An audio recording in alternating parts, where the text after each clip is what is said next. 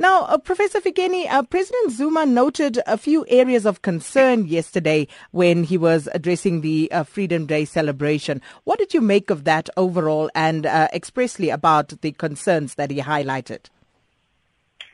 Well, I do think that those are topical issues. He spent quite a bit of time on the xenophobic attacks, both trying to make sense of it and also trying to disperse the sources of this challenge to the countries of origin as well, which was a new dimension that he had not revealed before. But most importantly, it was his reflection on South Africans and the fact that they need healing, psychological healing. It's something that many of us had been raising to say truth and reconciliation was a great beginning but it was an unfinished business because it barely touched on the psyche of people, both black and white, who had gone through a very traumatic history and therefore had to look into that and deal with it and heal psychologically even before you deal with all other things such as wealth redistribution, the change of the apartheid geography.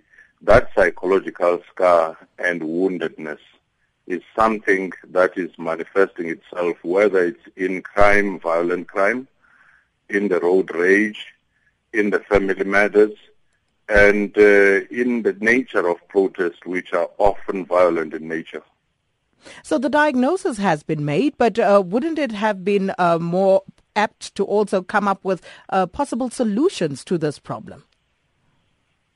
In fact, that is one thing that may be frustrating for many people because most of these issues had been highlighted before. Perhaps the step forward is that the government is beginning to concur with such observations. But now the key thing is what is to be done to make sure that the diagnosis is followed by proper prescription. And again, remember, diagnosis is one step, but we must always make sure that the medicine we prescribe may not be worse than the sickness it seeks to cure. And then also uh, President Zuma hitting uh, back at some African nations who've been very critical of the South African government over the recent wave of, uh, wave of xenophobic attacks.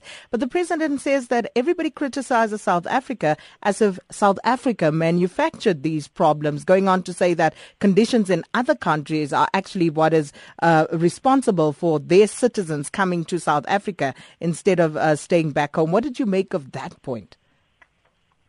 Well, I do think that it was a preemptive strike, but also an indication of frustration, uh, especially following uh, Nigeria's recall of its uh, High Commissioner to South Africa, and also allusions that in the SADC meeting this matter would be discussed, in the AU meeting this matter would be discussed. So he's trying to throw it back at the leaders.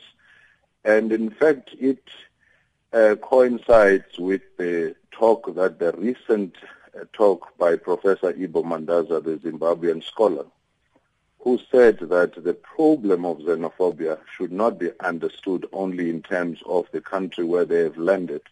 It must also be understood in terms of collapsed governments as well as corruption and collapsed economies in the countries where people leave to come to South Africa. So looking at the push factors as well as the pull factors is very important. But that does not take away from the fact that South Africa ought to have exercised its control of borders, its migration management, both those coming from outside the country into South Africa, but also migration of those who come from within South Africa in the rural areas, and they come to the cities with virtually no plan on how to settle them, how to integrate them.